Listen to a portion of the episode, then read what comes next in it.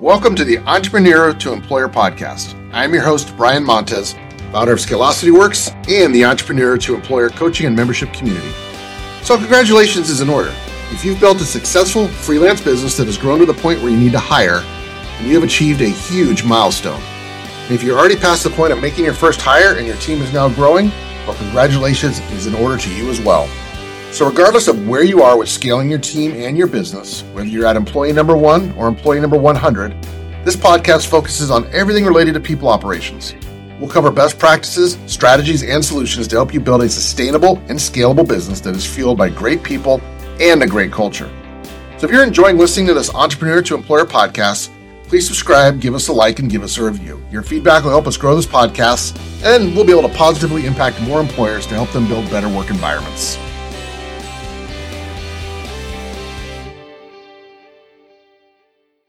Welcome back to another episode of the Entrepreneur to Employer podcast. I am your host, Brian Montez, and founder of Scalosity Works. So today I want to talk about how you can determine or what signs and symptoms there are to tell you that your culture is broken, that your organizational culture is just not working. And this is important because a lot of business owners don't focus on culture because they feel they can't measure it or they can't tie it to the bottom line or they can't tie it to profitability. And in, in reality, you actually can. And so I'm going to talk today about four symptoms that will happen in your business that should be a red flag to you to say, Hey, I've got issues within my organization that I need to start addressing. And part of the reason why I am talking about this today is because next week on the podcast, I'm going to have an amazing guest by the name of Claire Chandler. Her firm is called Talent Boost, and she's actually going to get into all these topics in more detail. And she helps organizations deal with the talent issues that are associated with broken cultures and things that need to improve so that you can grow your business without losing your talent. So let's get into it. Talk about the four signs and symptoms that you need to be looking for that are going to be red flags and that they're going to tell you that your organizational culture is going in the wrong direction. All of it focuses around what we call employer brand, right? You have to remember that as your business grows, your business itself creates a brand. People are looking at you as an employer and the brand that goes with it, meaning that they're deciding, do I want to go work for this company? Do I want to go work for these people? Do I want to go work for those leaders? Right. When you are going through the process of recruiting or you're building your talent pipeline, people are looking at the organization long before you ever talk to them they're looking on Glassdoor to see are there any reviews out there, right? Have any other employees put some bad stuff about this company? They're looking on Indeed, right? There are so many places online for employees to talk about their employers. And if everything out there comes back negative about the organization, then you're going to start having problems because your employer brand is going to be considered damaged. So the four signs and symptoms that you need to be looking for that will give you some insight as to whether or not your employer brand and your culture are broken are the following. First, what we call a low attraction rate. Right? Many, many hiring managers and business owners are saying, oh, we can't find good talent out there. Nobody wants to work. This generation, that, this generation, this. And the reality is that's just absolutely not true. There's a lot of great people out there that want to work. And it doesn't matter there's people in all generations that want to work and people in all generations that don't want to work. So you cannot lump them all into the same pool. So when we say as a business owner, I can't find anybody good to come work for me. Well, you know, chances are it has something to do with either your job posting, your employer brand, your hiring process. You need to take a step back and before you just blanket blame the world that nobody wants to work, you need to really start assessing whether or not your employer brand and your organization is someplace where people actually want to work. So low attraction is one sign and symptom of that. If you put job postings out there and people aren't applying, that's a low attraction rate, right? If you're not getting people coming and saying, Hey, I'm interested in the job and you're only getting a few applicants, if that, that low attraction rate is a sign something is going on right? Do I have negative comments out there about our workplace on Indeed or on Glassdoor, right? You need to start figuring out why do I have a lower traction rate? Is my job posting written poorly? Is my job posting scaring people off, right? Or is my compensation package off, right? You need to take a step back before blaming the world and take a hard look at what you can control. and see what you can do to fix the low attraction rate when you go out to recruit. The second sign and symptom that your employer brand could be damaged is going to be a high turnover rate. When you have employees that are quitting at a high pace, that is considered a high turnover rate. And there's definitely, there are metrics and there's benchmarks and there's ways that we track this, right? And it should be a data point that's in your HR statistics. And it actually should be part of what you look at in your financials, right? Because high turnover has a cost to the business. Every time an employee leaves, if you're not prepared for that departure, you have to go out and recruit a new person. You have to, you know, spend time and money to recruit. You have to onboard. You have to train. There's ramp up time. There's stress on the other employees that have to carry some of the duties. You may have issues with clients because that employee is left, right? There are hard costs and soft costs associated with high turnover. And if your employees are going out the door faster than you can hire them, that high turnover is going to harm your business and it's going to harm the reputation of your business. If people are quitting at a regular pace, that news is going to get out there, right? Future employees are going to know that people don't stick around there very long and they're going to start asking why. Or employees are just going to post it on Indeed or Glassdoor and they're going to talk about the negative experience they had and why they're leaving.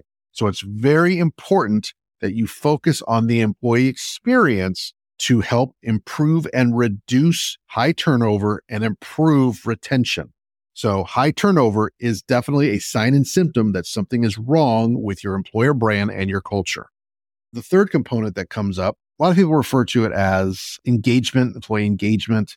And I don't know that I necessarily agree with that terminology because at the end of the day, we as humans are not designed to be engaged 100% of the time, right? It's just that's not how we're wired we need certain breaks throughout the day. There's time throughout the day where we probably need to take a step back and, you know, just stare off into space and think, right? This whole mindset that we're productive 24 seven really is a flawed mindset. So employee engagement is about, is my team hitting their milestones? Are they hitting their deadlines? Are we delivering work on time?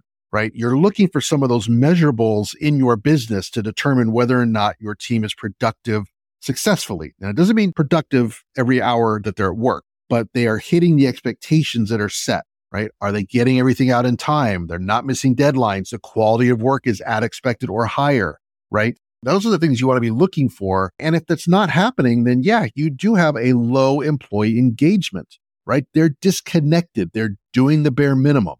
And you will need to start figuring out why is that? Is it the employee? Is it the workplace? Is it our culture? Is it the employee experience? Or is it a combination of everything? You know, there are sometimes employees just check out and there's nothing that you as the owner, business owner, leader can do about it. And those are the conversations we have to have with those particular employees.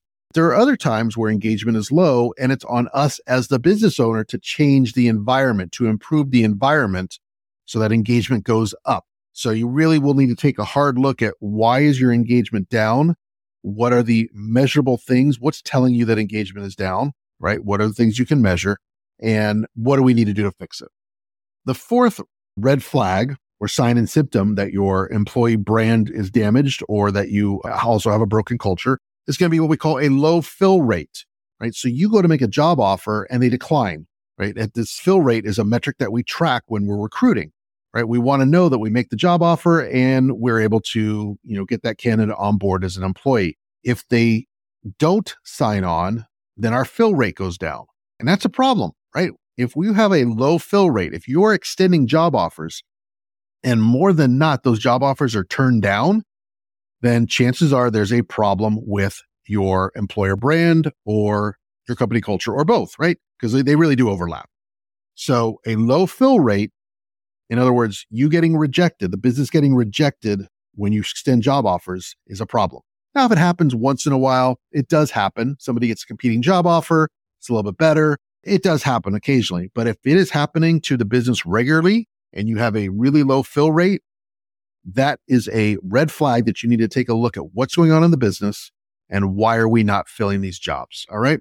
So the four red flags that you need to be looking for to determine if you to start to realize that you might have a broken culture or a, and a broken or a, a negatively impacted employer brand, right? Low traction rate when you go out to recruit, you're just not getting applicants.